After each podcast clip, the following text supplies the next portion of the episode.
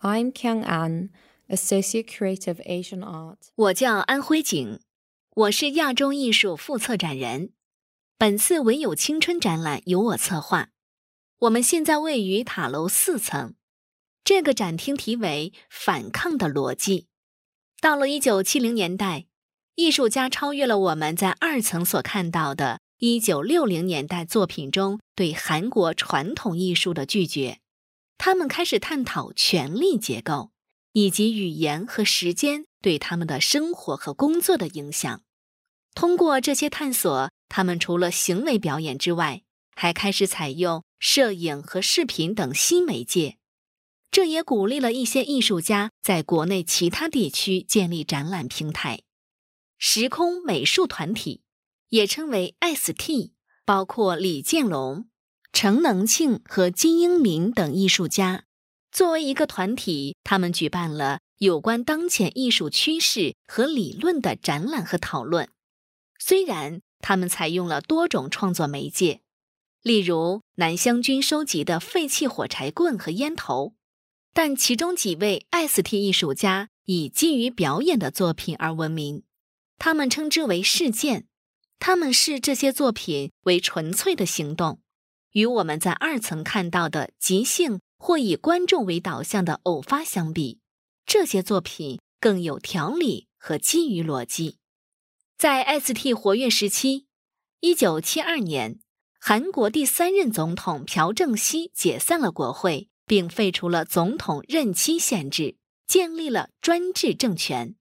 这些极端措施巩固了朴正熙对权力的控制，并加剧了。对言论自由和表达自由的审查，政府甚至禁止男性留长发和女性穿迷你裙。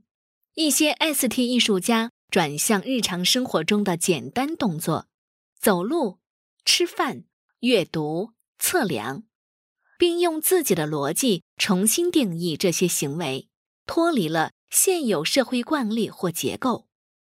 许多艺术家发现，摄影。能够精确记录姿态，是一种有力的媒介。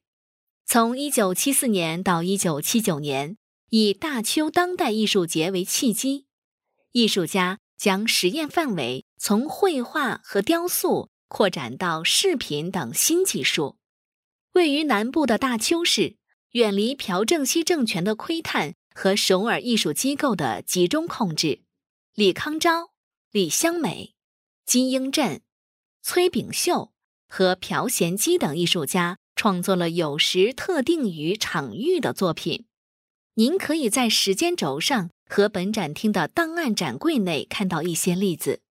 第一届大邱当代艺术节有七十名艺术家参加。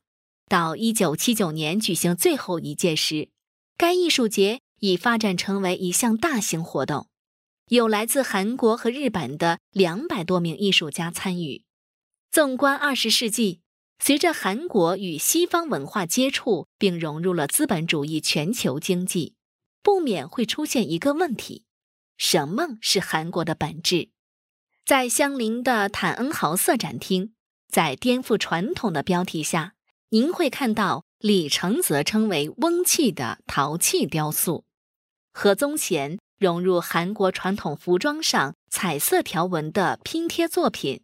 以及韩永协对比混凝土与丹青的绘画，丹青是宗教或皇家建筑中的彩画。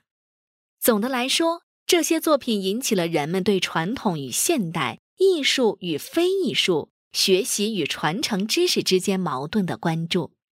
尤其因为当时作为国家现代化计划的一部分，许多传统被视为根除目标。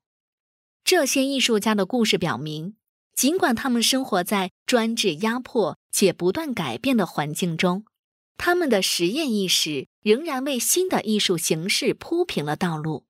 虽然他们很少明确表达政治倾向，但他们抵制现状和创建新结构的尝试，本身就是激进的。